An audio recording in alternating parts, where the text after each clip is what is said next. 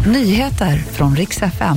16 000 personer evakueras efter bombfynd i Tyskland. Och Sveriges största kärnkraftsreaktor tvingas att stängas ner i veckan.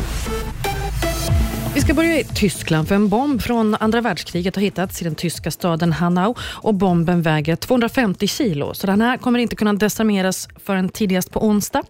16 000 personer har fått evakueras från flera delar av staden. Bostäder, skolor och sjukhus har fått utrymmas. Så ska vi till Oskarshamn. Reaktor 3 från kärnkraftverket kommer att tas ur drift i åtta dygn för att man har en bränsleskada.